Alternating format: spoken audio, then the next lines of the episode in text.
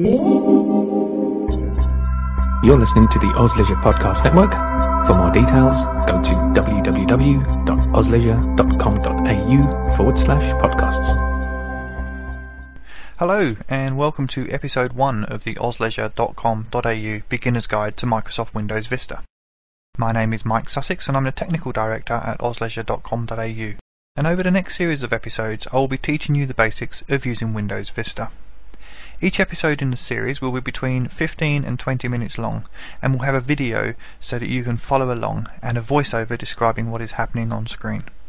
There will only be one topic covered in each episode, so you don't get overwhelmed with information. These guides are aimed at novices and are designed to cover the absolute basics of the products shown. No prior knowledge is assumed with any kind of computers, so there may be points which are just too basic for you if you are more than a novice. If so, you can skip forward in these videos or move on to the next episode. If there is something that you need to get more time with, the videos can be stopped at any time and you will be able to rewind and play that section again. So, let's look at what we'll be covering in the upcoming episodes. We'll start with explaining what you see on screen when you first launch Windows Vista. We'll run through how to customize what you see to suit your needs and ways in which Windows Vista can assist those people who have accessibility requirements, for example vision impaired users. We'll also learn how to install and uninstall hardware such as printers and web cameras and software such as Microsoft Office or programs that run from CDs or the internet. We'll learn about the internet and email, managing your photos, videos and music, and we'll also cover basic security to keep you and your kids safe when surfing the web. There will be other beginner's guides in the series covering different topics such as Microsoft Office, instant messaging, in internet telephony and so on, so we hope there'll be plenty of information for everybody. We hope you'll enjoy all of that stuff. I've certainly enjoyed making these guides for you. Before we get into the main series of guides, I would like to take a minute to talk about some of the fundamentals for everyone. As I've said before, no prior knowledge is assumed, but it would be beneficial if you're familiar with the workings of a mouse. If not, here is the briefest of lessons on how it works. Firstly, moving the mouse across the desk, or on the mouse mat, moves the pointer arrow, called the cursor, around the screen. Move the mouse to the left, the cursor moves to the left.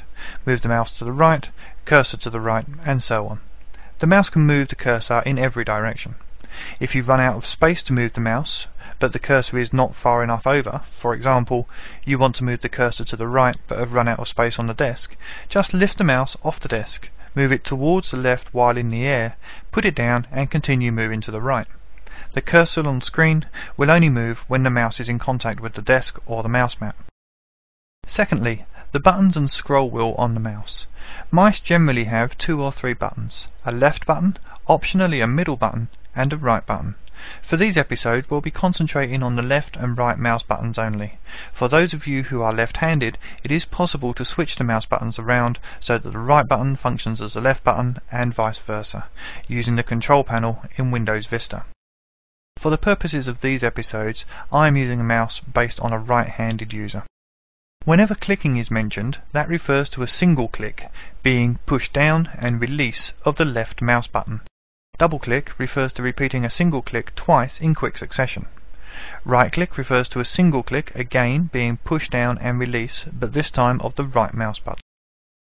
Click and drag means to hold down the left mouse button, move the mouse as required, and then release the mouse button.